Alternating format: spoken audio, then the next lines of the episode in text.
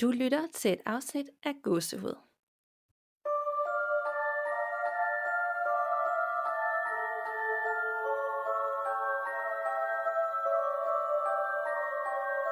Hej Danika, Hej Nana. og goddag til jer, der lytter med derude også, og velkommen til episode 79. Ja, et øh, rent lytafsnit med jeres meget, meget uhyggelige lytterberetninger. Og lige præcis i dag, der har vi virkelig brugt lang tid på at, at finde otte rigtig uhyggelige. Nemlig, altså, og jeg, jeg har virkelig fået myrekryb af samtlige af dem, jeg læser op, på hver sin måde. Det har jeg virkelig også. Altså det er som om, vi har haft et tema, der det kunne ikke blive uhyggeligt nok i dag. Altså Nej. andre gange, der har vi haft, der skulle også, det kunne også være nogen sådan lidt sjove, eller lidt lette, eller der sådan ligesom rørte en, men nu, nu er det bare ren uhygge, føler jeg i dag. Ja, det er lidt sjovt også, fordi jeg synes nemlig også, at vi begge to er gode til at, at sådan prøve at afbalancere det lidt, sådan, så der kommer en, der er mega uhyggelig, men så skal der også komme en, hvor der er rørende måske i stedet for, ikke? Mm. Men øh, jeg ved ikke, om det er det der gode vejr, der har været, og nu er det så blevet sådan noget rigtig trist gråvejr med støvregn og alt muligt, der lige gør, at, at den her gang, der skal det bare være benhårdt uhyggeligt. Det kan da sagtens være. Det kan også være, fordi det er sommer, og så lyst, at man bliver bare rigtig modig lige pludselig. Og man tør det hele, og, og så skal man bare fyre den af med noget af det mest uhyggelige, man kunne forestille sig. Ja, det skal man nemlig. Og faktisk apropos, og at det jo lige har været øh, Sankt Hans og midsommer og sådan noget.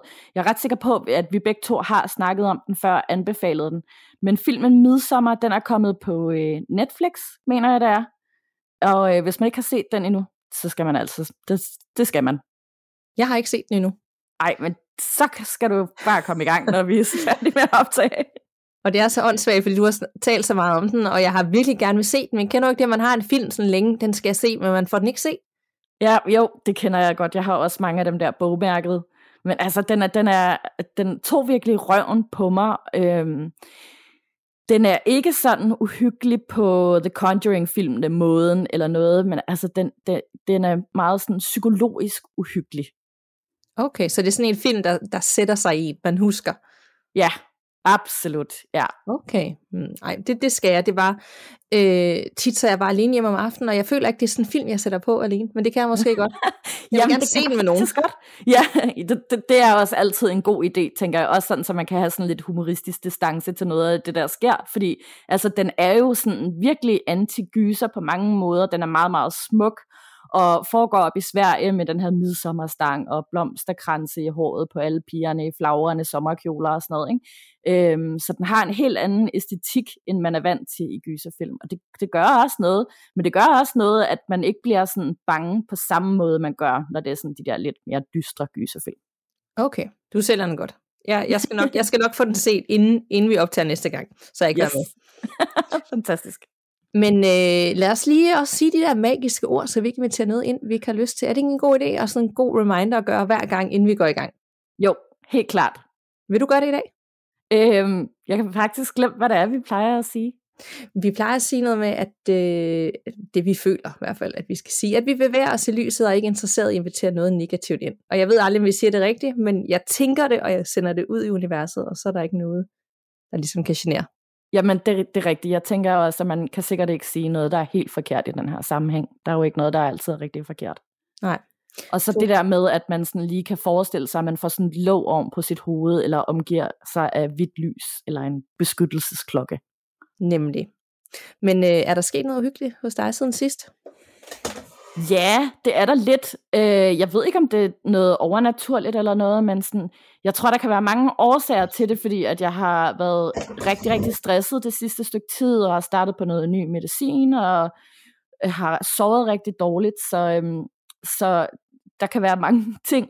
Men jeg har virkelig begyndt at have mange mareridt næsten hver nat, og sådan meget livlige mareridt, du ved, hvor man vågner, og så de første 30 sekunder eller sådan noget, så er man i tvivl om, hvor man er, og sådan, om det, der er sket i drømmen, er rigtigt, eller ja, hvad der, hvad der er sådan rigtigt og forkert. Og øhm, det, det, jeg er også begyndt sådan at se lidt nogle skygger, hvor jeg tænker sådan, den der skygge, det giver ikke nogen mening, for der kommer ikke noget lys derfra, eller sådan, så kommer der ligesom du ved, hvis en bil kører udenfor, at der lige kommer sådan en lyskejle ind af vinduet, men der er ikke, altså, det er der bare ikke, der er ikke noget lys udenfor, Ja. Sådan, så, det kan også bare være sådan noget synsforstyrrelse af noget medicin eller et eller andet, men det har bare freaket mig ret meget ud her på det sidste. Det forstår jeg da godt. Det lyder også vildt ubehageligt. Især også, når søvnen bliver påvirket, så er det, at man bliver på en eller anden måde ekstra skrøbelig. Det kender jeg i hvert fald selv, at man sådan lidt, åh, det bliver bare sådan, det kommer tættere på på en eller anden måde. Ja, det gør det. Altså, og man bliver bare skør af ikke at sove. Der er ikke noget at sige til, at det er sådan meget øh, almen brugt torturmiddel at frarøve andre folk deres søvn. Sådan, det, man bliver virkelig skør af det. Det gør man virkelig. Og når du siger Marit, så tænker jeg også, fordi den, en af de lytopretninger, jeg har med i dag, den handler nemlig også om noget, hun oplever om natten. Øhm, ja. Virkelig klamt også. Og det, kom, det minder om bare om det der med, det er egentlig vildt, fordi man tænker tit, om det er jo bare noget, du har drømt. Altså det er jo sådan en meget naturligt ting at sige til folk, hvis de har været bange for et eller andet. Men det ja. er jo netop der, at man kan blive allermest bange, når man sådan væver mellem drøm og virkelighed, og ikke ligesom lige kan skælne de første sekunder. Den angst, den sidder jo ikke i kroppen i løbet af dagen, hvis du skulle opleve et eller andet. Nej, det er nemlig rigtigt, ja. Så jeg synes faktisk tit, man taler lidt det ned, fordi Nå, det er jo bare noget, der er sket om natten, eller du har drømt, eller du forestiller dig. Ja. Men, men det, det kan bare sidde en på en anden måde, end hvis du så et eller andet. Du ved, ligesom den oplevelse, jeg havde med det, der fløj igennem luften, det gjorde mig faktisk ikke bange, fordi jeg var vågen, ja. og det var lyst, og jeg var jo ligesom bevidst om, at jeg var vågen, ikke? Men jo. ja. Så Helt det forstår klart. jeg godt, at du, øh, at du er lidt mærket af. Ja, det er ubehageligt. Hvad med dig? Er der sket noget for dig? Det er der ikke, og jeg tør godt sige det. så nu, nu, nu må det godt komme. Ej, jeg har bare været i... Øh, øh, altså, jeg har sovet helt enormt dårligt, men jeg har også set rigtig meget EM. Ja. det var mit liv øh, for tiden, og landsholdet og sådan noget. Det er som om, jeg har virkelig haft det sjovt, og virkelig set mange gode kampe. Og så er det bare alt mit fokus at være på at leve livet. Altså, det er sådan ligesom om, at altså, jeg er jo ikke ung, altså ikke fordi jeg er gammel, men du ved, man er i, øh, i midt 30'erne, og sådan, så får jeg lige sådan en følelse af at være tilbage sådan 20-22, bare lige for en periode, sådan en rigtig sommer- og fri følelse. Så jeg nyder livet. Jamen, det er så rigtigt. Altså, hold op, og har det også bare været et fantastisk EM på mange måder, som startede super tragisk, og puh, ha, altså. Mm. Men øhm, ja, det er godt, at det ikke gik værre. Ja, det er det. Og at nu det at alt ligesom har vendt sig og blevet sådan lidt en, en eventyrfortælling. Og jeg tror også, det er den følelse, man sidder med, når man er ude. Det er som om, man har i så lang, mange måneder i over et år, skulle ligesom give afkald på ting. Og du ved, det har ikke været meget sjovt. Det har ligesom været alvor, og vi tager tingene seriøst, og vi må ja. undvære. Og så lige pludselig, så er man tilbage sammen med andre mennesker, og det er jo ikke, fordi man ikke skal tænke sig om, men der kommer bare lige den der snærte følelsen af frihed, og hvordan livet også kan være, og hvordan det faktisk var engang, hvis man ja. bare vil have det sjovt. Og det synes jeg bare er øh, mega fedt. Præcis, der er sådan ligesom sket et eller andet sammenhold, som man har manglet i rigtig lang tid mellem ja. folk, synes jeg. Ja. Og jeg er ellers ikke den mest sociale person, men det er som om, jeg, når man har undværet så længe, så er det som om, gud ja, hvor er det egentlig fedt at, at, at nyde noget med andre mennesker, man ikke nødvendigvis kender, man bare sådan er, man er bare på bølgelængde, og man hygger sig bare. Nemlig, det er virkelig dejligt at opleve. Nå, men øh, inden vi skal i gang med dagens lytterberetninger, så har vi som altid en kort sponsorpause og reklame for vores gode samarbejdspartner HelloFresh. HelloFresh er kort fortalt en fleksibel og rigtig genial måltidskasseløsning, hvor du derude hver uge vælger mellem 15 lækre retter, som bliver sendt direkte til din dør. Og øh, det smager virkelig godt, og det hele er pakket i portionsinddelte poser, lige til at bikse sammen til en måltid, og det er ligegyldigt, om du bare er dig selv, eller du bor med nogen, eller det er til hele familien. Det er udelukkende friske lokale ingredienser, og der er absolut ingen binding, så du kan altid springe uger over eller holde pauser, når du vil. Og øh, vores samarbejde med HelloFresh, det gør det muligt for os at producere gåsehud, så tusind tak, fordi I støtter os ved at bruge de rabatkoder, vi skaffer til jer. For du får nemlig som lytter godset op til 725 kroner rabat på dine fire første kasser med koden HelloGH med store bogstaver. Vel at mærke, hvis du er ny kunde hos HelloFresh. Og som altid, fortæl os endelig, når du har prøvet det, for vi vil så gerne høre, hvad du synes, og om du kan bruge det i din hverdag. Nå, men Nana, hvad har du øh, fået at spise her de sidste par uger? Jamen, jeg har fået nogle øh, rigtig lækre ting. Altså, jeg er gået igen efter øh, salaterne, bulgursalaterne og couscous og alt sådan noget. Det er altid en vinder for mig. Og så har jeg også taget virkelig, øh, fordi jeg har haft så travlt, så har jeg virkelig gået efter de der retter, der også kun tager 20-25 minutter at lave. Sådan noget øh, rej, tacos og noget hurtig pasta og og alt sådan noget. Det har været super lækkert. Det er så dejligt nemt, at man nemlig også har den der mulighed for bare at gå efter de retter, der bare ingen tid tager at lave. Nemlig, og jeg vil sige, det er faktisk en rigtig god reminder, det der om, der står altid, når man vælger retterne, hvor lang tid tager det?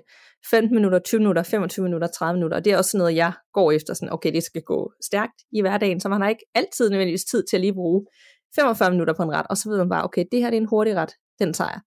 Ja, det er virkelig helt perfekt. Og for et par uger siden, der tog vi det faktisk også med i sommerhuset, så nu har jeg testet det der med, at man faktisk kan få leveret det ud i sommerhuset, midt ud i ingenting. Fantastisk. Og jeg var sådan lidt, ah, altså nu ændrer adressen, men kan de overhovedet finde os herude midt i en skov? Men øh, det gjorde de faktisk.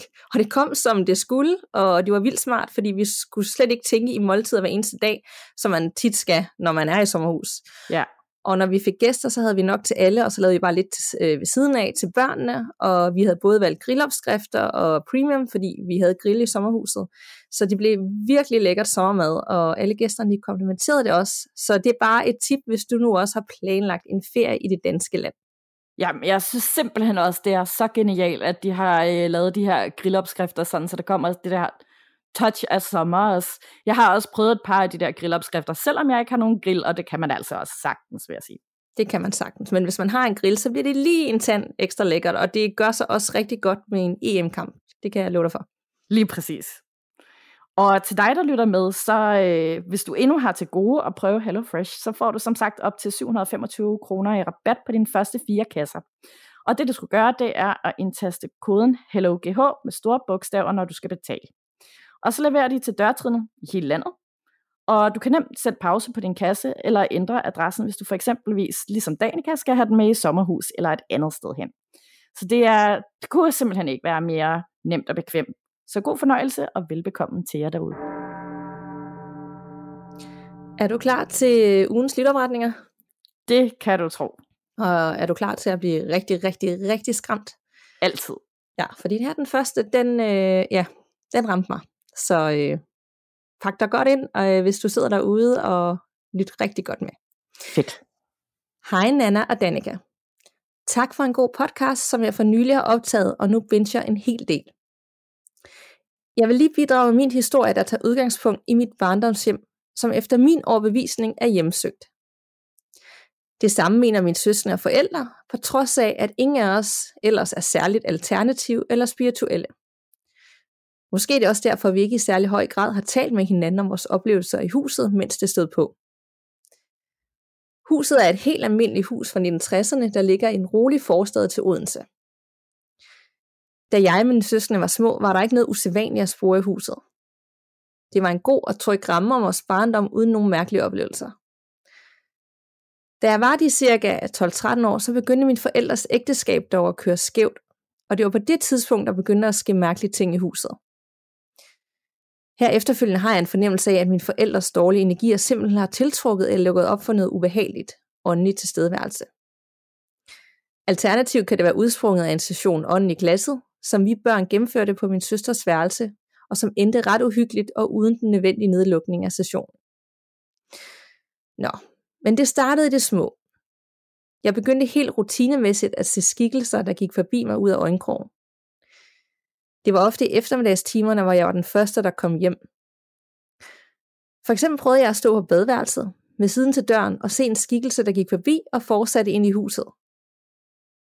Jeg antog, det var min søster, der var kommet hjem og fulgte efter og råbte, Hey, du kan da godt lige sige hej, når du kommer hjem. Men det var først, når jeg nåede helt ind i den anden ende af huset, at det gik op for mig, at jeg var alene, og det ikke var min søster, der havde gået forbi mig.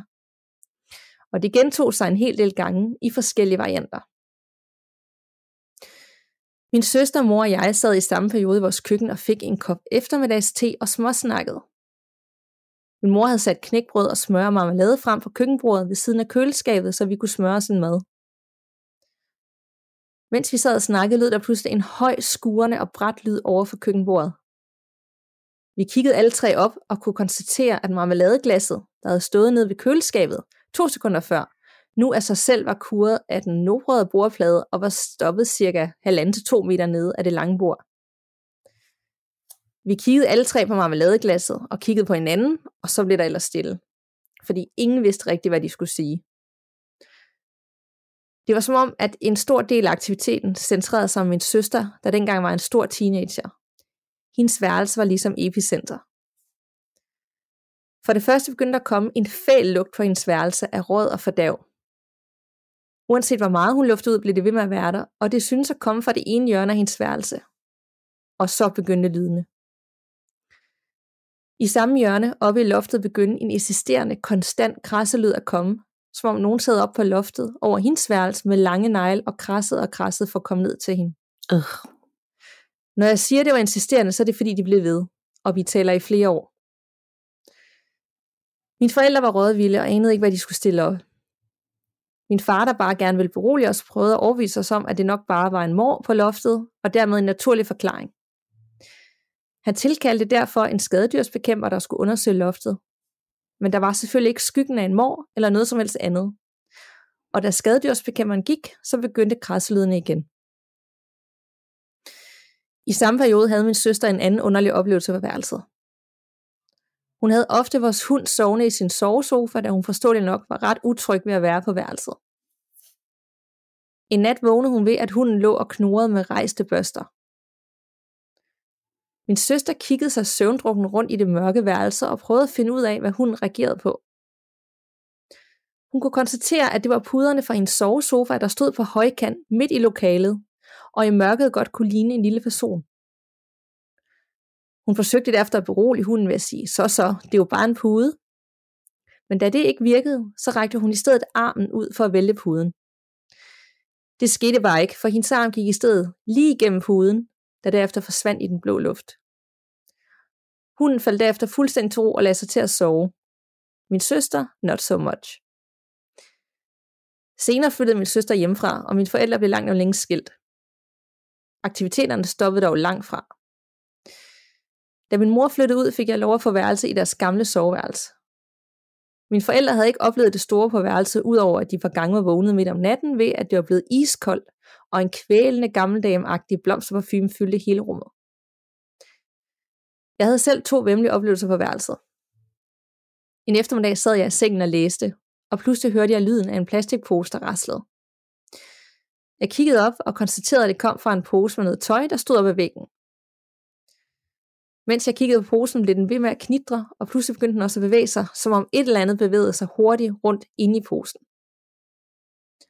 Lyden havde skræmt mig, men da jeg så bevægelsen, blev jeg overbevist om, at det måtte være en mus, der havde forvildet sig ind i posen. Selvom jeg ikke er bange for mus, så synes jeg heller ikke, de er super lækker, så jeg sad længe og overvejede, hvad jeg skulle gøre.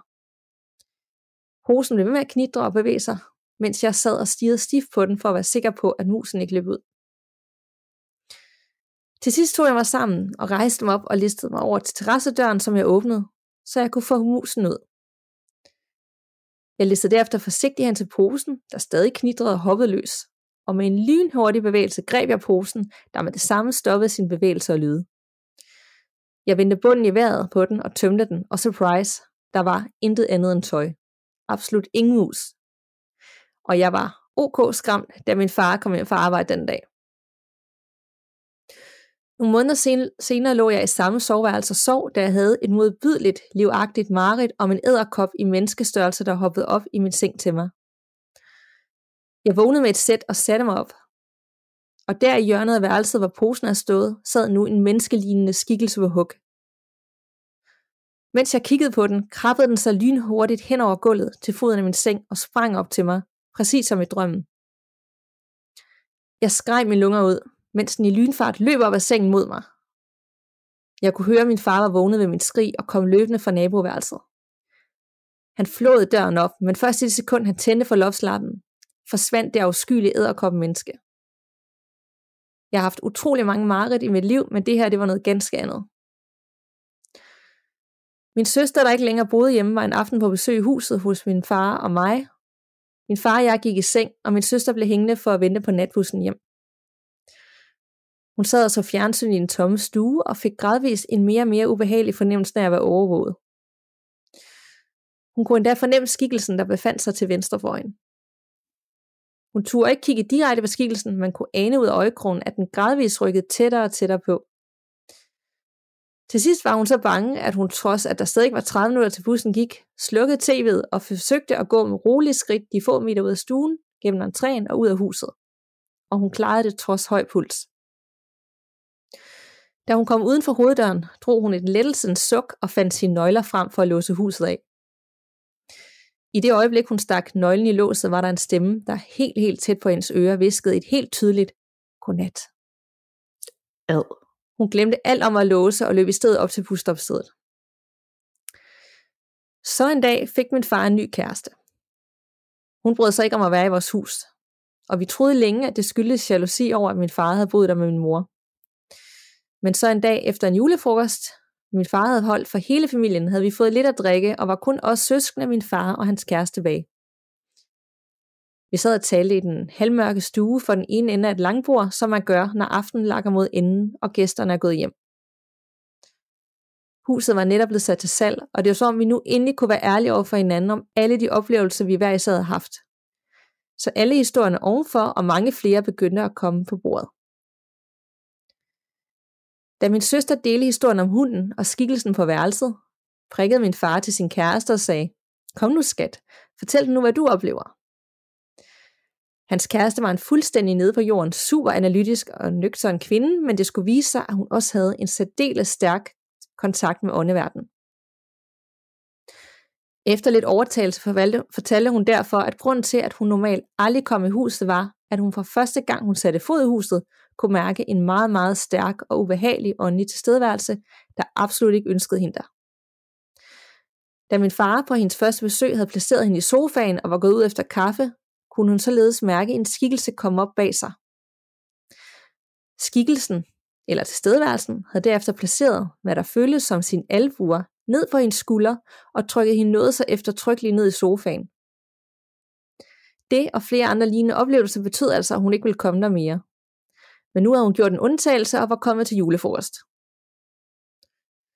Vi begyndte at tale om, hvad det måtte var for en ånd, der huserede, da min fars kæreste siger til min søster, at det er ånden, min søster så på sit værelse flere år tilbage og antog for en sofapude.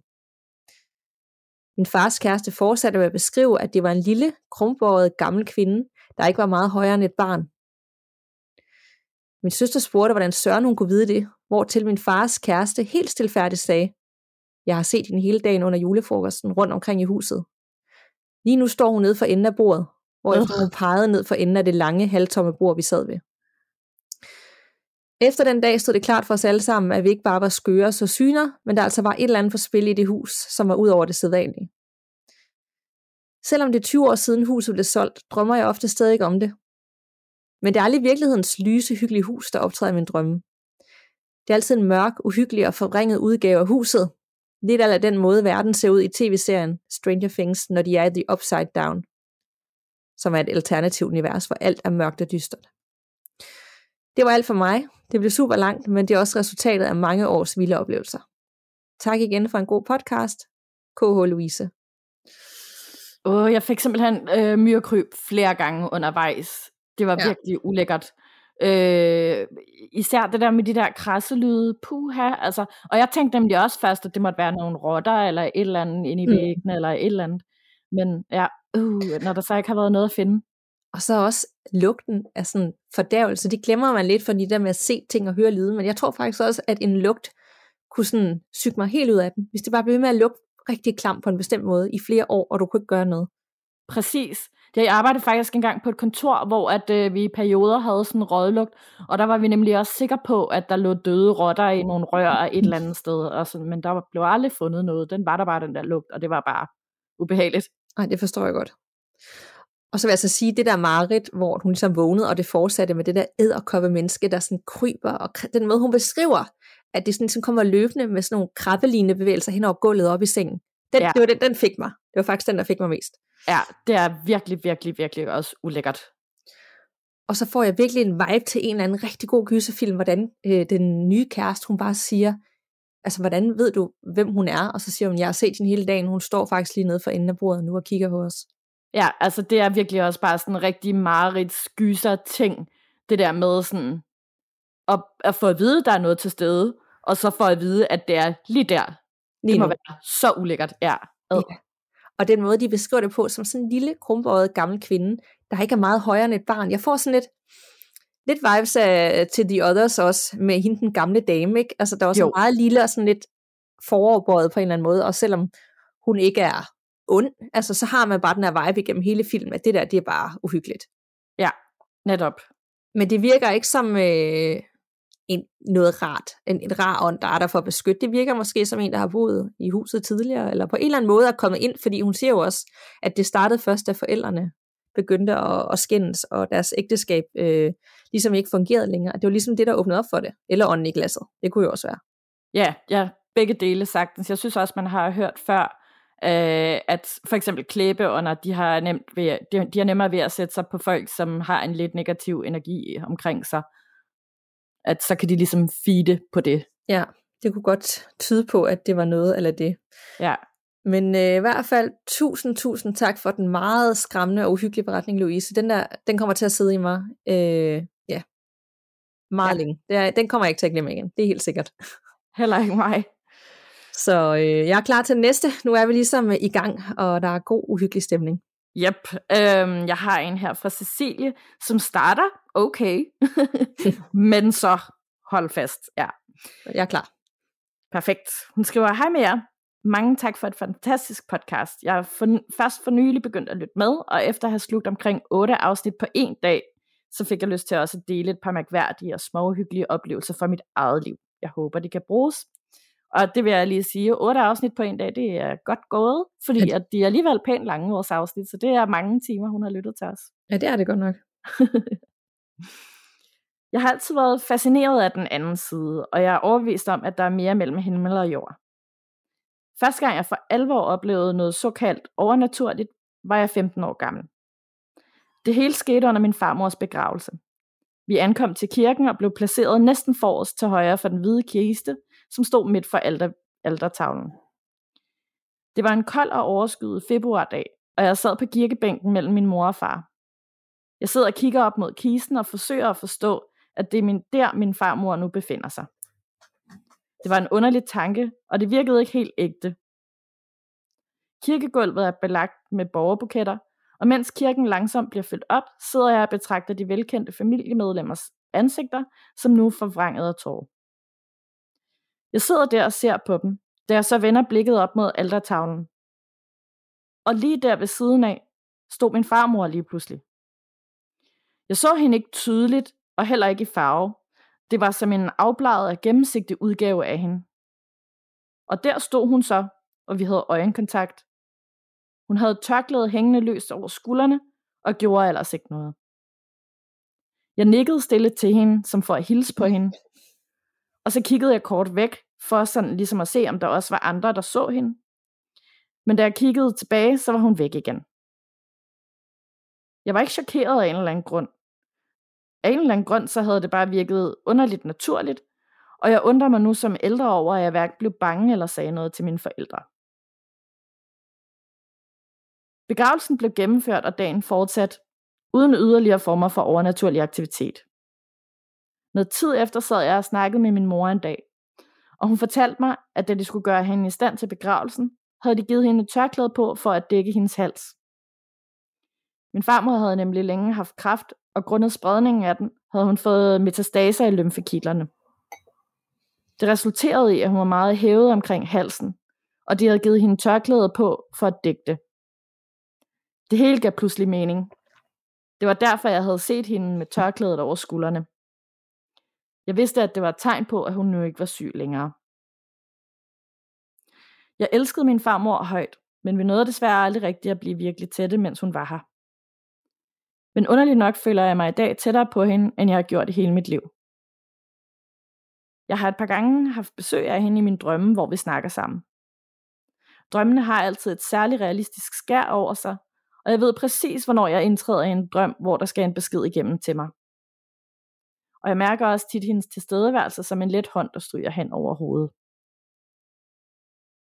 Og nu til en lidt mere ubehagelig oplevelse. Et par år efter denne hændelse, så var vi til fætter kusine weekend i Nordjylland. Arrangementet foregik i en lille by, på hvad vi senere fandt ud af var et gammelt plejehjem. Stedet bestod af to etager, og vi skulle sove på første sal. Når man kom op på overetagen, endte man midt på en lang og smal gang. Det var der, de ældre tidligere havde haft deres værelser. Vi skulle sove på det bagerste værelse til højre. Ved siden af døren til vores værelse, der kunne vi se, at der engang havde været et andet værelse, hvor til døren nu var blevet tilmuret. Men inden fra vores værelse var der et hul direkte derind, som blot var dækket af en stor, tynd træplade. Jeg brød mig ikke om at være der.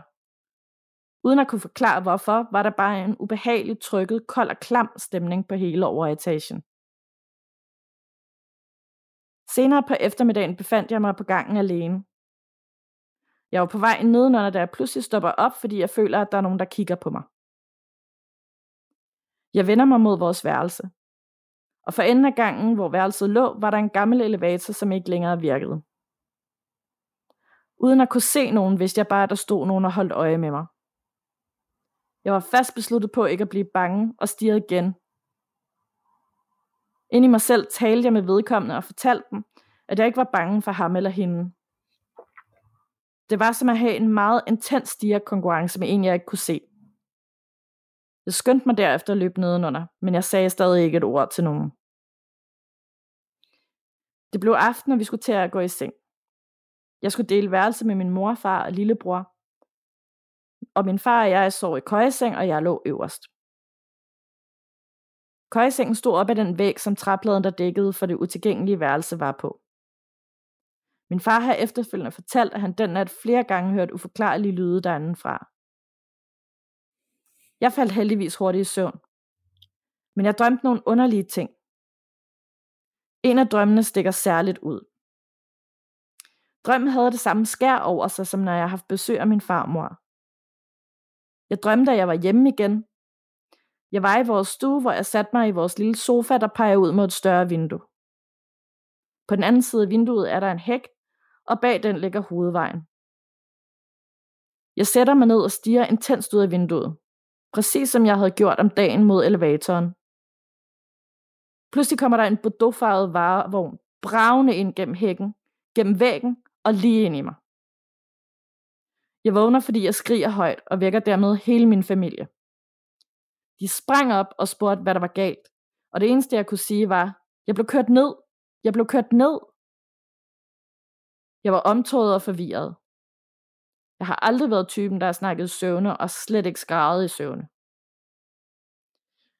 Nå, men det blev morgen, og det blev tid til at pakke bilen og køre hjem. Jeg havde hele morgenen følt mig ved siden af mig selv, og jeg ville egentlig gerne bare hurtigst muligt hjem. Jeg fortalte min kusine om drømmen, og hun sagde for sjov, at det sikkert var en af de afdøde beboere, der havde vist mig, hvordan han eller hun døde. Jeg grinede smånervøst, mens det løb mig koldt ned ad ryggen. Det blev tid til at sige farvel, og vi bevægede os op mod bilerne. Jeg kiggede kort op ad vejen, i det jeg skulle til at sætte mig ind på bagsædet, og pludselig stivnede jeg. Jeg frøs fuldstændig, og alting blev koldt. Til min store redsel kom den præcis samme bordeauxfarvede varevogn kørende forbi. Jeg vidste med det samme, at det var præcis den varevogn, som jeg havde, som var, som var popkørt mig i, i min drøm.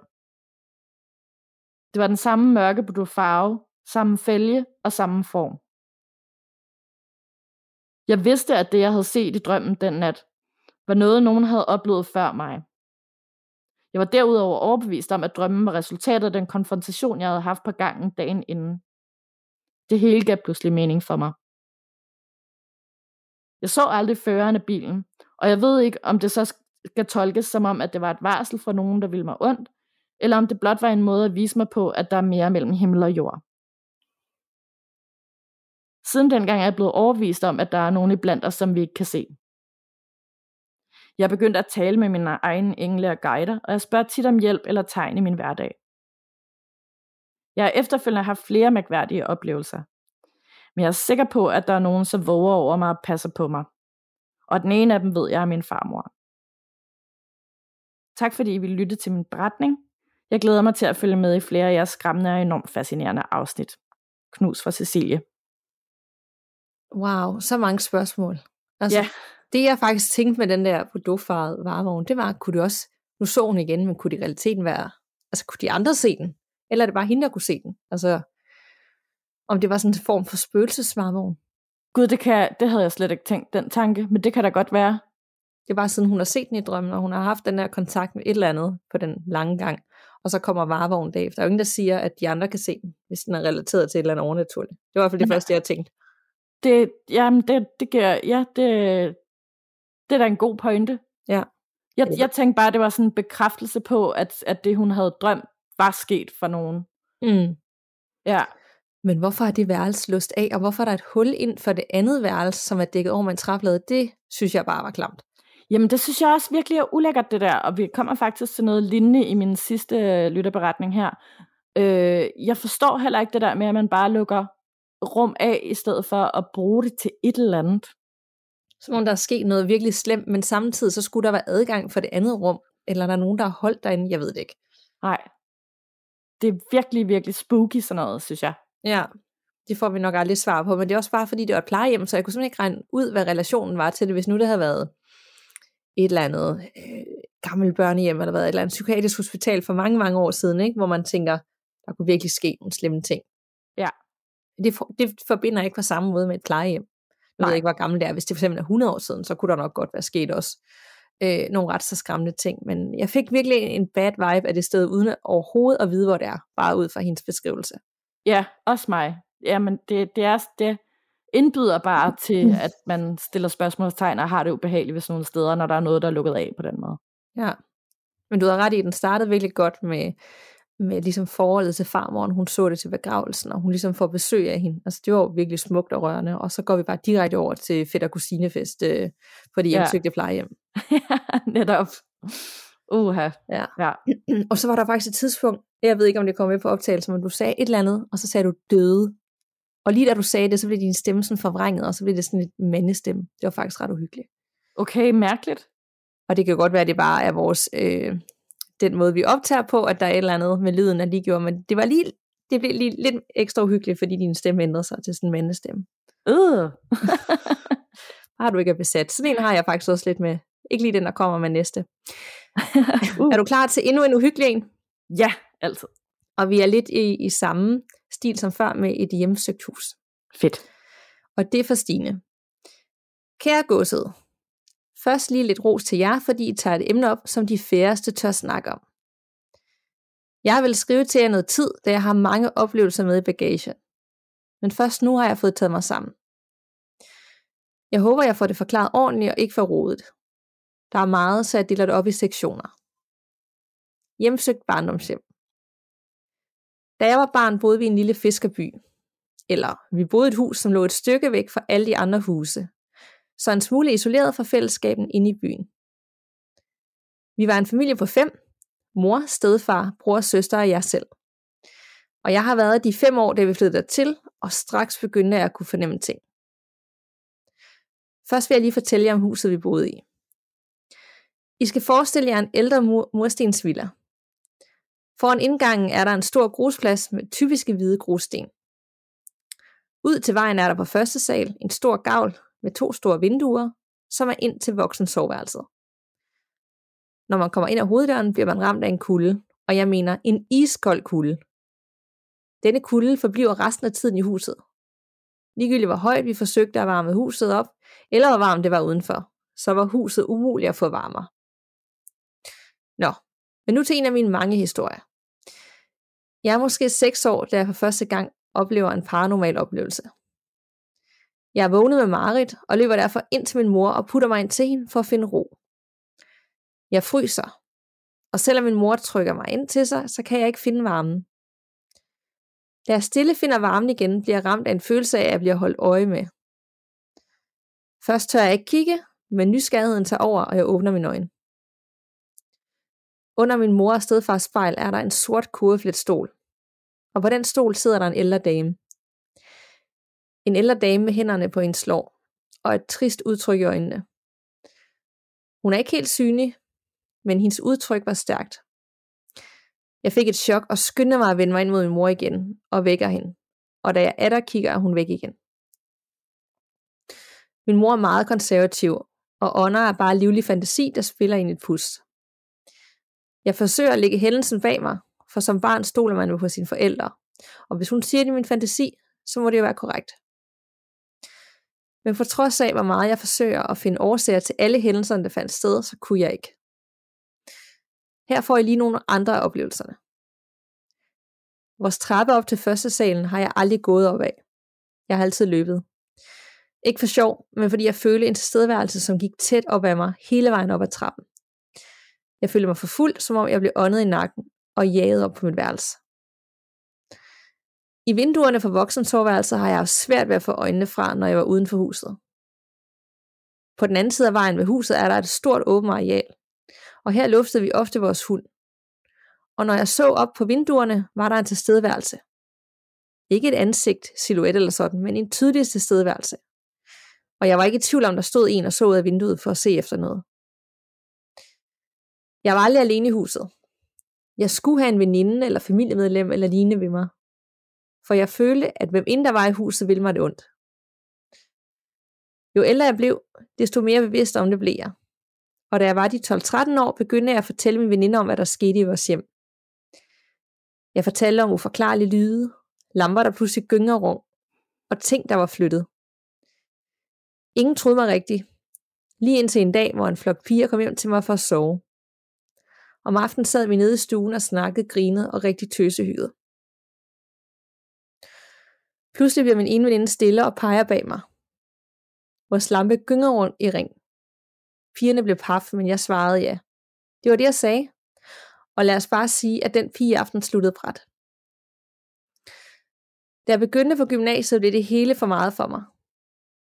Hvem inden der var til stede i huset, var begyndt at holde sig intenst øje med mig, så min nattesøvn var ødelagt. De fleste aftener faldt jeg i søvn med hovedet under dynen og et lille hul mellem dynen og madrassen, hvor min mund lige kunne stikke ud og suge luft ind. Jeg oplevede alt, alt for ofte, at der stod en skikkelse for enden af min seng. Den gjorde ikke noget, men den jagtog mig, hvilket jeg bestemt ikke synes var specielt, specielt betryggende. Derfor flyttede jeg så snart, jeg så mit smut til det. De uforklarlige hændelser ophørte, og jeg fik ro igen. Efterfølgende er min stedfar og mor gået hver til sit, og jeg har fortalt min stedfar om mine oplevelser i huset. Overraskende nok tog jeg min oplevelse alvorligt og fortalte mig noget, som jeg ønskede, jeg havde vidst fra starten. Da min stedfar i sin tid flyttede ind i huset, var han ude for at se på det og tage nogle mål.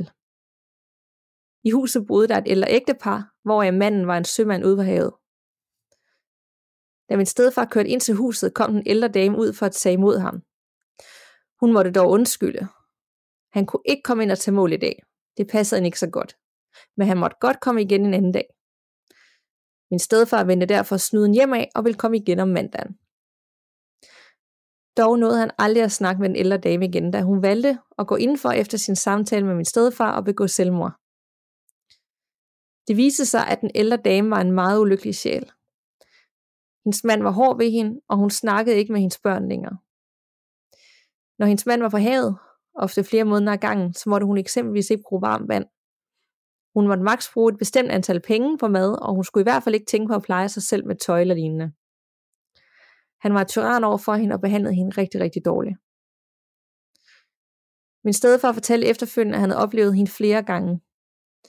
Hun lukkede ofte døre, som stod åbne, og holdt øje med ham ude i køkkenet, og var generelt opmærksom på, at alt gik, som det skulle. Hun holdt øje med, at der ikke blev brugt varmt vand, med hvem der gik ud på vejen, og generelt om tingene blev gjort i den minimale grad. Damen begik selvmord i voksensoværelset med en overdosis, og jeg tænker det derfor, hun har vist sig for mig netop der. Jeg sender endnu en sektion i morgen. Jeg har også en video, jeg lavede på efterskolen om klaviance, hvor jeg forsøger at dyrke mine klaviante evner, og overraskende nok fanger en mand på min film. Godnat herfra nu. Oh my god.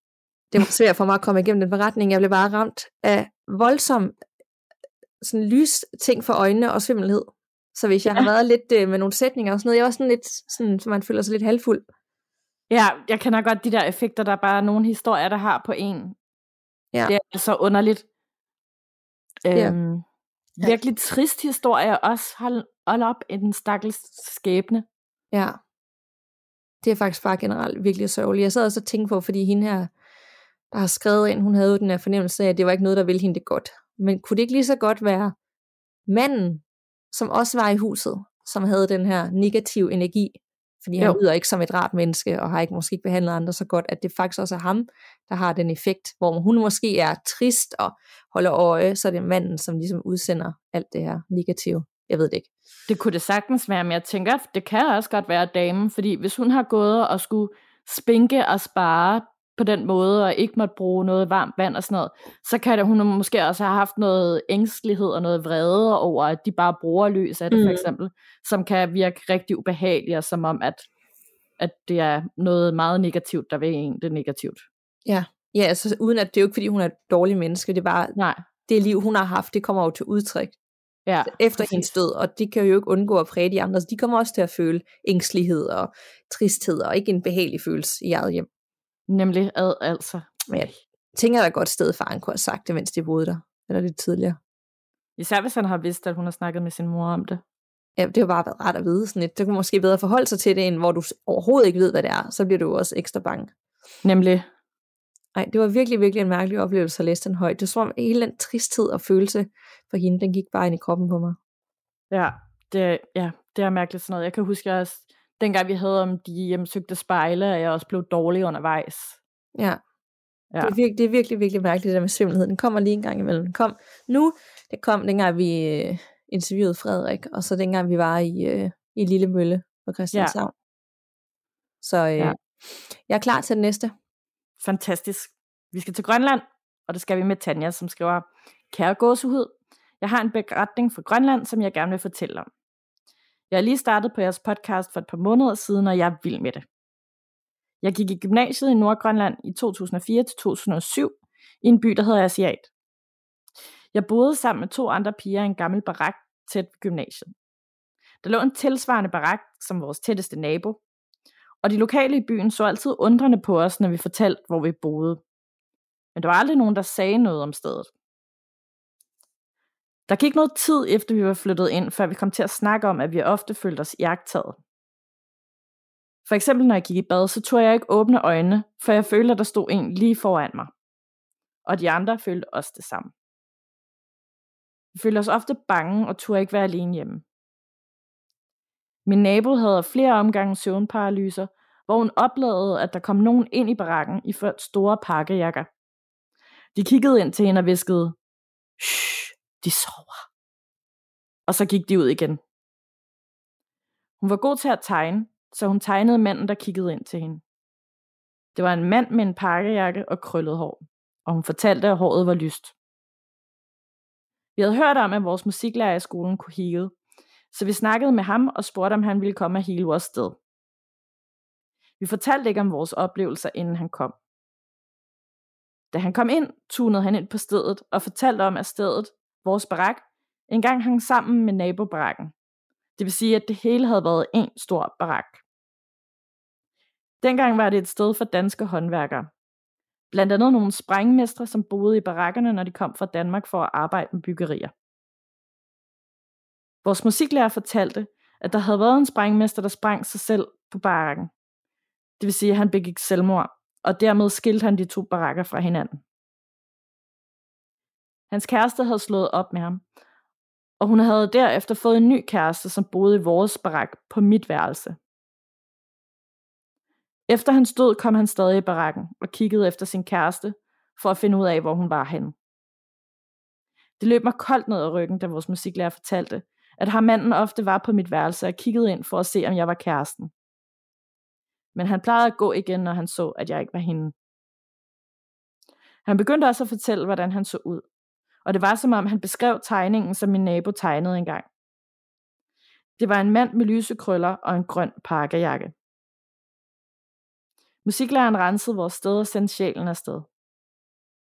Efterfølgende oplevede vi en helt ny form for ro, og vi oplevede aldrig igen at føle os jagtet. Nu kunne jeg godt forstå, når de lokale fra byen kiggede underligt på os, når vi fortalte, hvor vi boede henne. Jeg håber, I kan lide min beretning. Venlig hilsen, Tanja. Og tænk at bo sådan et sted og vide de ting. Ja.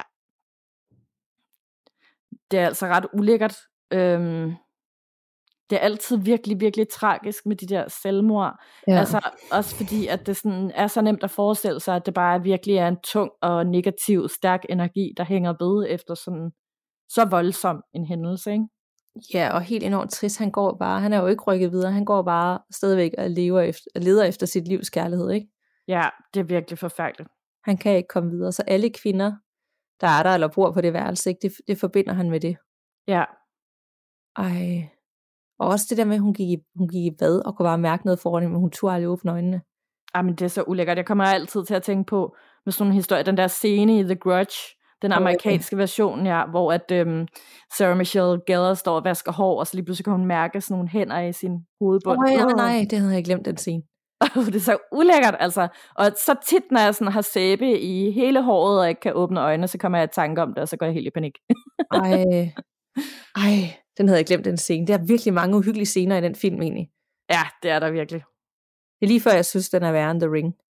Ja, det synes jeg faktisk også, den er. Der er også virkelig mange chok-effekter i den. Mange flere, end der er i The Ring. Ja. Nå, men sikke en beretning, og sikke nogle oplevelser. Men et eller andet sted også rart, at måske at øh, musiklæreren kunne give lidt, altså kaste lidt lys over sagen, over hvad der foregik. Ja, og sende ham videre. Ja. Ja, det var Ja. godt. ja. Er du klar til endnu en? Ja. Yeah. Og den har altså lidt øh, potentiel besættelse, eksorcisme over sig. Uh. Så er stilen ligesom lagt. Ja. Hej godset. Som lovet kommer der løbende flere oplevelser for mig. Men I får nu det mest uhyggelige, jeg nogensinde har oplevet. Jeg er Jan og arbejdede i en årrække med at afhjælpe dyr, telepati og healing, mennesker, klaviance og healing, samt rensning af huse. Om man er fysisk til stede med klienten eller ej, har ingen betydning, så derfor havde jeg også mange langdistanceopgaver. En dag kontaktede en af mine veninder mig, som også er interesseret i det alternativ, vedrørende hendes veninde. Min veninde mente ikke, der var andre end mig, hun turde betro opgaven, i det den var meget speciel, og hendes veninde var flov over det. Jeg tog kontakt til M, som vi kan kalde veninden, der havde brug for hjælp. Hun var nemlig bange for sin cirka to år gamle søn. Han så hende aldrig i øjnene, undtagen med et fuldstændig tomt og uhyggeligt blik i ny og næ. Han brød sig ikke om berøring, og han havde intet sprog. Og der skete mange uhyggelige ting i lejligheden. Legetøj, der bare gik i gang af sig selv med mere. Vi aftalte, at jeg ville hele den begge, dem begge et aftalt tidspunkt over de næste dage. Moren var nem at hele og tog fin imod, og kunne mærke hver gang jeg lavede fjernhealing. Sønnen derimod var svær at komme ind på, og først tredje gang lykkedes det.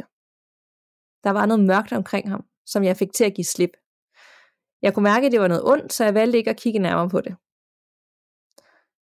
Moren fortalte, at hendes søn havde reageret voldsomt, som om han fik krampe, og gik i brug for liggende stilling flere gange, og som om han kæmpede mod noget. Jeg skulle samme dag på aftenvagt som sygeplejerske, og da jeg kom hjem, så jeg X-Factor, som jeg havde optaget. Jeg havde hele tiden en klam fornemmelse af at blive betragtet. Det skal siges, at jeg hurtigt lærte at lukke af og beskytte mig selv for det okulte. Jeg ser mig selv som en computer, der er on eller offline, og når jeg tuner ind, er jeg på og på arbejde. Men i mit private gider jeg den ikke. Jeg skød følelsen fra mig og så programmet færdigt. Da jeg gik på badeværelset for at børste tænder, havde jeg en intens følelse af, at der stod en bag mig. Og det var ikke en rar energi. Da jeg gik på toilettet, vores bad og toilet er delt i to rum, så havde jeg som ofte ikke lukket døren imens, i det jeg var alene op. Vores gulv er en lille smule skævt, så døren plejer at åbne et par centimeter ud af. Men den nat åbnede den sig langsomt indad. Jeg skyndte mig i seng. Næste formiddag havde jeg en klient, jeg skulle hele fysisk. Han kom langvejs fra, og vi skulle mødes hos en af hans venner.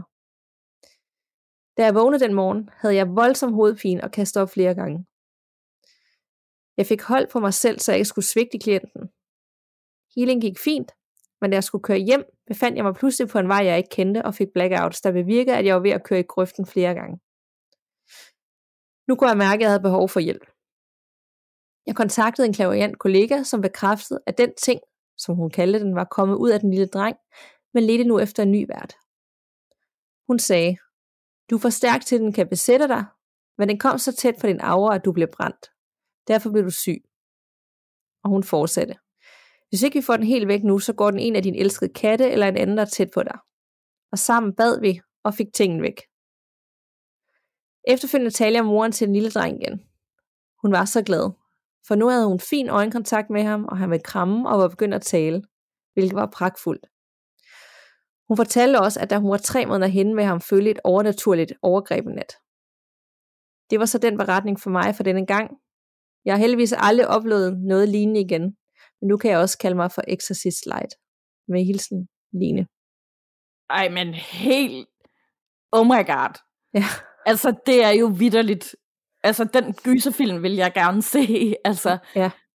puha, hvor er det ulækkert. Altså, jeg fik altså, mega vibes til The Omen-film med oh, ja. Damien, det der djævledreng. Altså, Gud ja, den er også virkelig, virkelig klam. Især den originale. Det er faktisk, jeg synes ikke, den nye er lige så god. Men den gamle, hold nu op. jeg, jeg, jeg har ikke set den nye, det tør jeg simpelthen ikke, Nej. fordi at den gamle bare er så genial, at det tør jeg slet ikke udfordre. Nej. Øhm, ja, det er altså, hvis man ikke har set den, så skal man altså lige, det er en af de bedste gyserfilm, der nogensinde er lavet. Ja, det er det virkelig. Den er bare, den er bare uhyggelig. Den skal ses. Ja. Men jeg lige, altså da jeg læste den her beretning, jeg blev også, kæft, hvor var det uhyggeligt, men det, det er skørt det der med, fordi når man læser sådan noget med potentiel besættelse, og du ved, at skulle få en uddrive noget ondt, altså så, så kommer der alligevel sådan, og det er jo ikke fordi, jeg på nogen måde siger, at det ikke er sket, men det er som om, der er et eller andet, der går automatisk op i mig, som man siger, nej, det kan da ikke ske. Ja. Men det skal jeg jo ikke øh, vurdere eller, eller bedømme. Jeg kan da godt forstå, hvis man har den oplevelse, og man arbejder med sådan noget til dagligt. Og gudskelov, hun kun har oplevet det den ene gang, at så sætter det sig bare. Ja, altså jeg tænker også, det er meget sådan en forsvarsmekanisme, man har, Ja. det der med, at man skubber det fra sig og tænker, sådan noget kan ikke ske. Altså, øhm, det er ikke fordi, man ikke tro, eller det er ikke fordi, man tror, at folk lyver om det. Det Mm-mm. er bare fordi, at det er så abstrakt og uhyggelig en tanke, at det kan ske, ikke? Ja, lige præcis. Og fordi det er så sjældent, at man hører om decideret det på den måde, ikke? Jo, Men hold nu op, uhyggeligt. Og bare tanken om, at, at hende her moren har haft et barn, hvor hun ligesom ikke har kunne få øjenkontakt, og hvis hun gjorde, så var det nærmest som at se et eller andet, der ikke var ens ja. Egen søn, hvis det giver mening, ikke? Øhm, og så en alder af to år, for ting at være bange for sit eget barn i en alder af to år. det må være så forfærdeligt. Ja, Virkelig, Ja. virkelig forfærdeligt. faktisk meget nysgerrig på, hvad lytterne derude tænker om den her beretning, fordi ja, det er netop fordi, det er så abstrakt og så vildt, at jeg ved slet ikke, hvad jeg skal sige til det. Hvis bare det er så Nej, vildt. Nemlig. Så, hvad I tænker derude, altså vi har haft et par enkelte andre, også i starten, hvor det har været noget i den, hvor folk følte sig præget noget negativt, eller følte, de var inde i den, men ja, jeg er meget spændt på, hvad folk tænker også. Ja, det kunne jeg virkelig også godt tænke mig at høre. Også for andre klavianter, jeg synes, det er mega fedt, at du skrev ind med den her oplevelse, Lene, og jeg kan godt forstå, at det er den mest uhyggelige, du har haft. Selvom at Ja.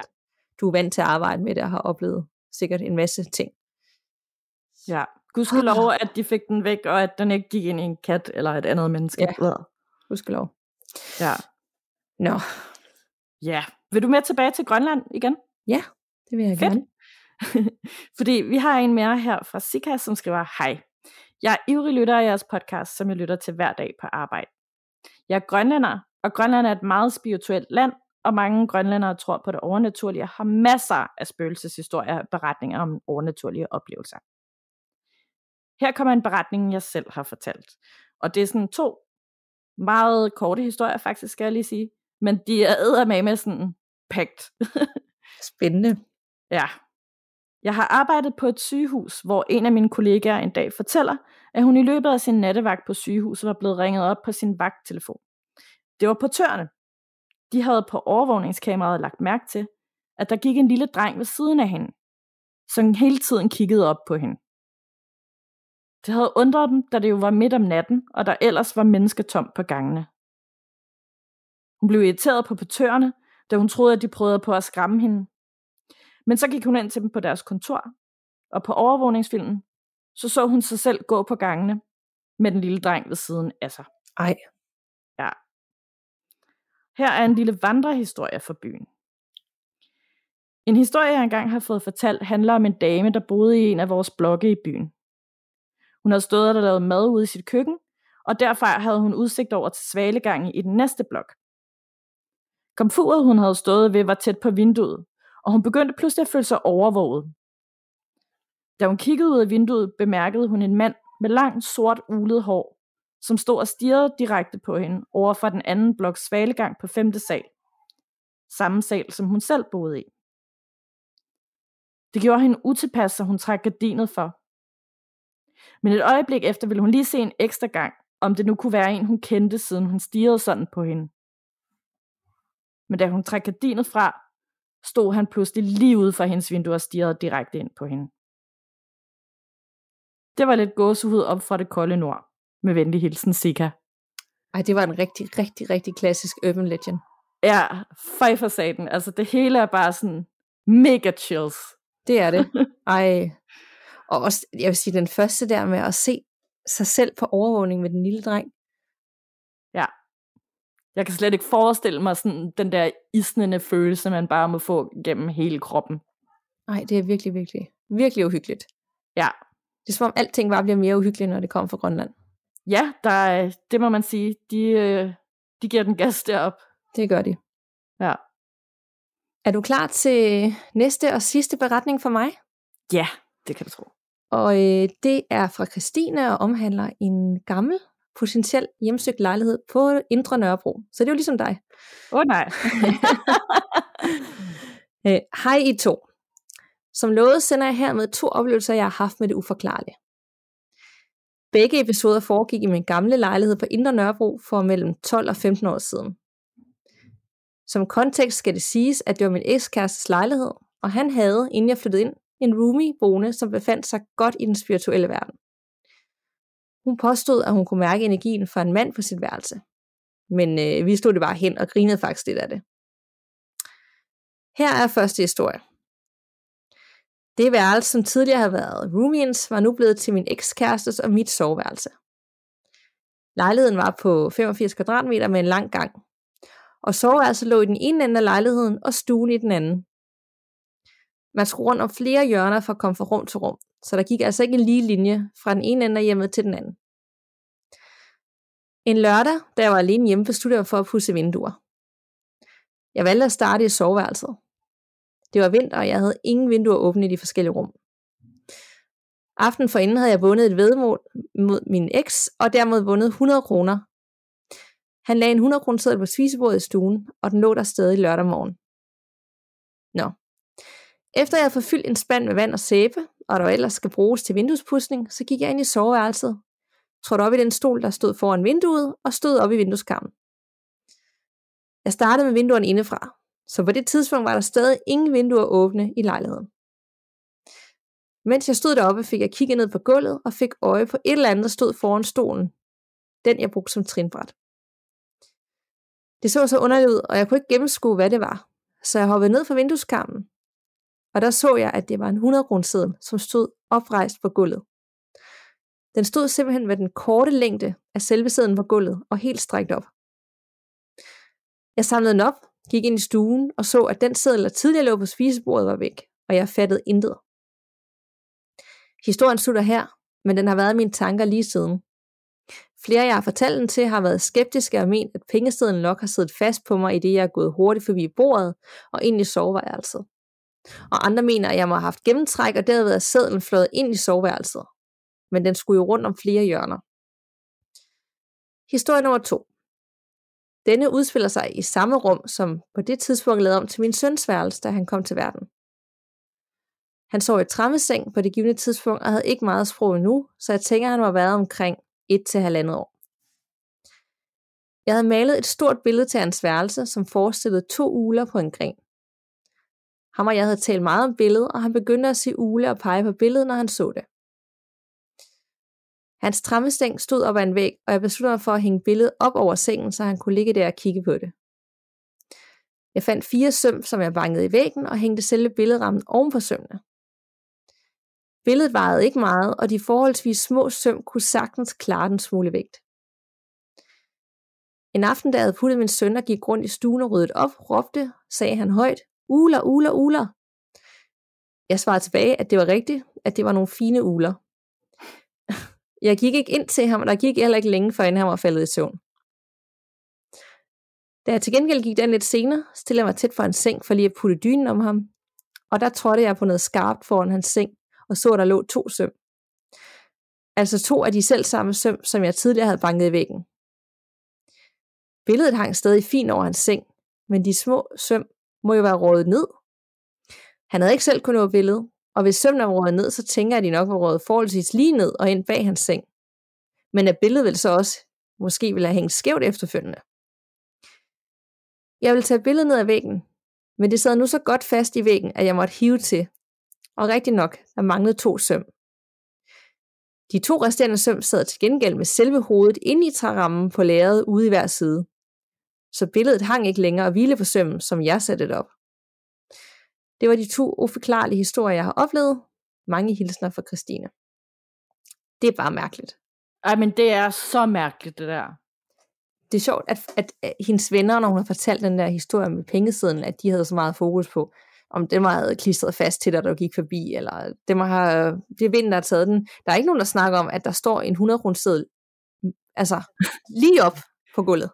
Det var også min første tanke, sådan, ja ja, fint nok, hvis den bare havde ligget på gulvet, men en, en, en 100 kroner seddel, altså den kan ikke bare stå på den korte side, det kan Nej. den altså ikke. Nej, jeg kan godt forstå, at hun synes, det er Ikke medmindre man folder den, eller et eller andet, ikke? Altså, Ja, men det havde hun jo ikke. Jeg kan da godt forstå, at, øh, at hun stadig ikke tænker på det den dag i dag. Det vil jeg også. ja, det er virkelig underligt. Og hun, det er som om, der er et eller andet usynligt, der har holdt den, mens hun kiggede. Ja, Nej, det får hun nok aldrig svar på, hvad der skete, men øh, det er virkelig mærkeligt. Ja det er det. Og jeg synes faktisk også historie nummer to, fordi først var jeg sådan, om der kan jo godt falde søm ud af en gammel væg øh, på Nørrebro. Men Ja. så alligevel, du ved, der falder to søm ud, men de falder jo ud i rummet og ikke ned. Det er det Ja. første, ikke? Billedet hænger der stadigvæk, og når hun tager det ned, så sidder sømmene i rammen. Hun har jo ikke sat dem ind i rammen.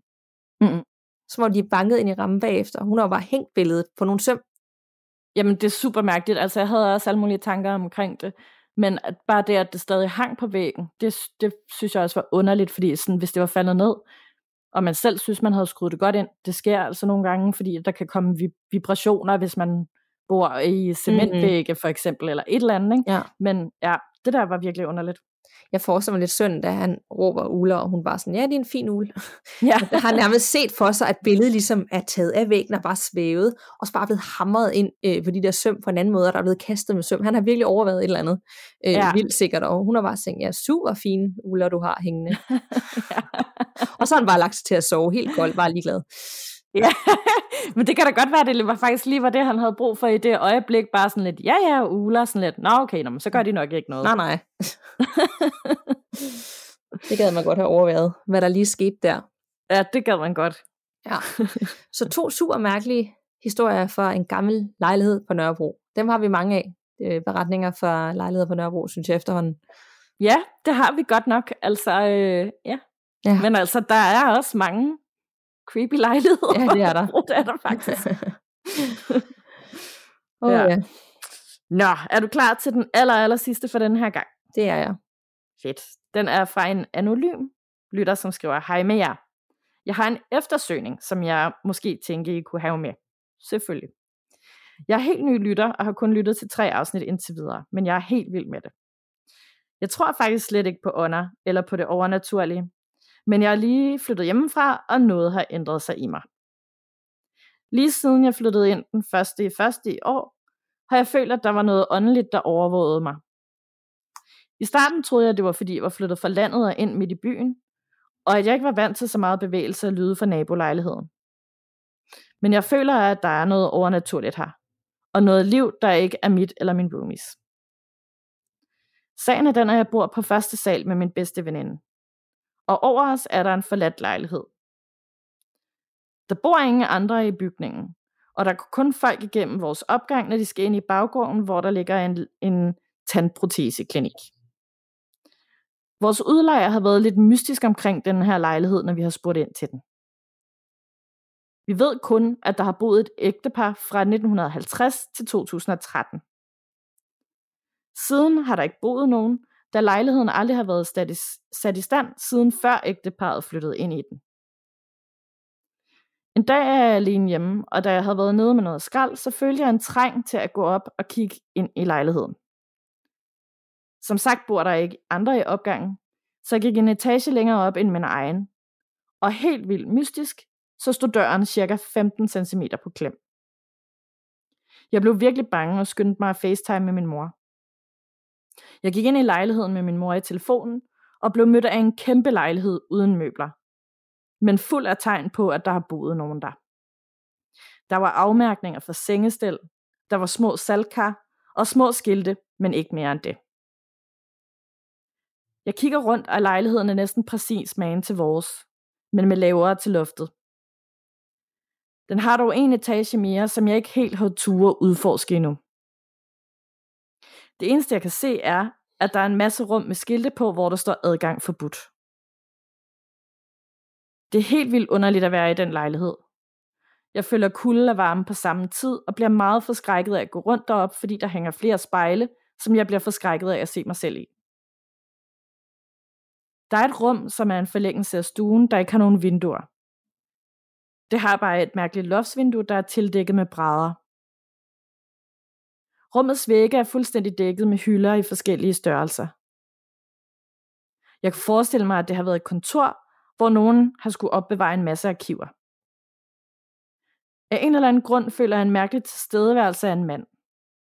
Og igen, jeg tror slet ikke på det overnaturlige. Jeg er meget interesseret i den naturlige videnskabelige verden. Ikke at det er deciderede modsætninger, men det har jo nogle clash. Det eneste møbel i lejligheden er et kæmpe skrivebord i det her rum. Jeg tør ikke være der mere, men jeg gik derop nogle dage efter med en veninde. Vi kigger i skuffen i det gamle, gamle skrivebord, og ser en lille bitte seddel, som er cirka en halv gange 3 cm stor. Og den står der en dato på. Ellers er skrivebordet helt tom. Datoen, der står på sedlen, er mandag den 3. december 2018. Men som sagt har der ikke boet nogen her siden 2013. Så jeg synes, det er meget underligt. Sædlen er vist klippet ud for en avis og var skubbet godt ind i en skuffe i skrivebordet. Og mit spørgsmål er, er der nogen, der ved noget om Sønderborg den 3. december 2018? Jeg har tænkt meget på den her dato, men jeg kan ikke rigtig finde ud af, hvad det skulle betyde. Men jeg har brug for et svar, så hvis der er nogen, der ved noget, eller kan relatere et eller andet til den her dato, så vil jeg meget gerne høre om det. Knus fra Anonym. Wow, som du sagde, det sad jeg lige og googlede. Jeg var nødt til at finde ud af, hvad er det, der skete. Mandag ja. den 3. december 2018 i Sønderborg. Ja. Det kan jeg ikke lige umiddelbart se via Google. Men er det vildt, altså. Ja, altså jeg synes, det er voldsomt creepy sådan noget der med, med steder, der bare får lov til at stå tomme. Altså, og på en, altså en ting er huse, der bliver efterladt, fordi der ikke er nogen, der ligesom arver det, eller kan overtage det, eller det bare mm. får lov til at stå og forfalde og sådan noget. Men en lejlighed, en bygning, hvor at den anden lejlighed bliver lejet ud, hvorfor er det så, at man ikke lige investerer bare nogle småpenge i at, at gøre det lidt bedre, og så få lejet det ud billigt, eller et eller andet? Ja. Det undrer mig. Og det undrer mig også, alle de der rum, hvor der hænger sædler på døren, hvor der står ingen adgang. Hvorfor det? Ja. Sagde du, der, sad, der stod saltkar rundt omkring? Ja, det er det, også underligt. Ja, det synes jeg også, for jeg tænkte, hvorfor gør der det? Altså, alle de ting, der går tilbage, hvorfor er det så det? Ja, især fordi, at salt også har sådan en betydning i den overnaturlige ja. verden. Det er sådan noget, man bruger til at rense og beskytte og sådan noget, ikke? Ja, og ingen adgang. Og så er der det der gamle skrive, hvor der bare står for sig selv i et rum med en dato nede i skuffen. Altså, igen, vi har virkelig en god gyserfilm foran os, hvis nogen vil udvikle på det her. Præcis. Også alle de der spejle, som man går og bliver forskrækket af at se sig selv i hele tiden, og sådan det der blokerede loftsvindue. Det er Ej. også mærkeligt, altså. Og så bare have hele den her tomme lejlighed lige oven på sig selv. Det der, ja. Det er da vildt. Og man bliver alligevel draget, du ved, ja, jeg er nødt til lige, og så døren står åben. Det i sig selv var klam. Døren står på klem, hvorfor gør den det? Det vil den da aldrig ja. gøre. Nej, det er virkelig, virkelig underligt. Som om der er nogen, der har sagt, kom ind, ja, og lukkede hende ind. Hun skulle ja. se det. Ja, Hur. og finde den der seddel der. Ja. Så hvis I derude ved hvad noget om den 3. december 2018 i Sønderborg, eller kan søge noget frem, eller ja, så del ind i. Jeps. Jeg ved ikke lige, øh, hvad det kan være. Øh, nej. Men det nej. kan være, at vi kan finde ud af et eller andet. Jeg sidder lige det kunne være så fedt, hvis der er nogen, der ved noget. Ja. Ja, ja. Om det kunne også, nu ved jeg ikke. Hvornår var det, hun oplevede det her? Var det i år? Eller er det nogen... Ja, det var i år, ja. Ja, okay. Ja, men det kan da også være et eller andet tegn til hende, jeg ved det ikke. Det er i hvert fald meget, meget mystisk og meget, meget uhyggeligt. Ja, det er det virkelig.